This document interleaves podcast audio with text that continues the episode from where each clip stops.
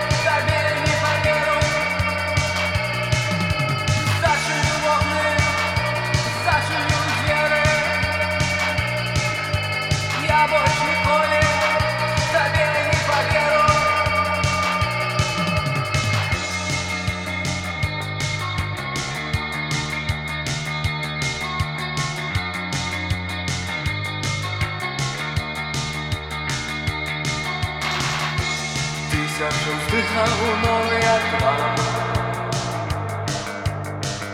Хочу открывать все и от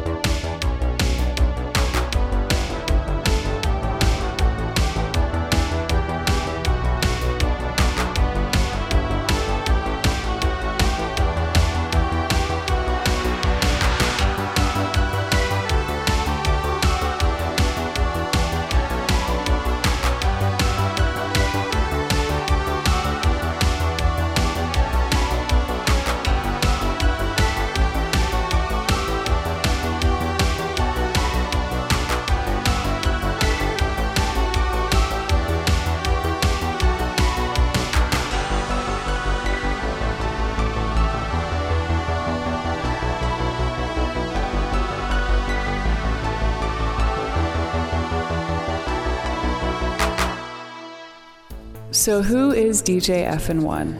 Well, I'm a DJ from San Diego, as you know.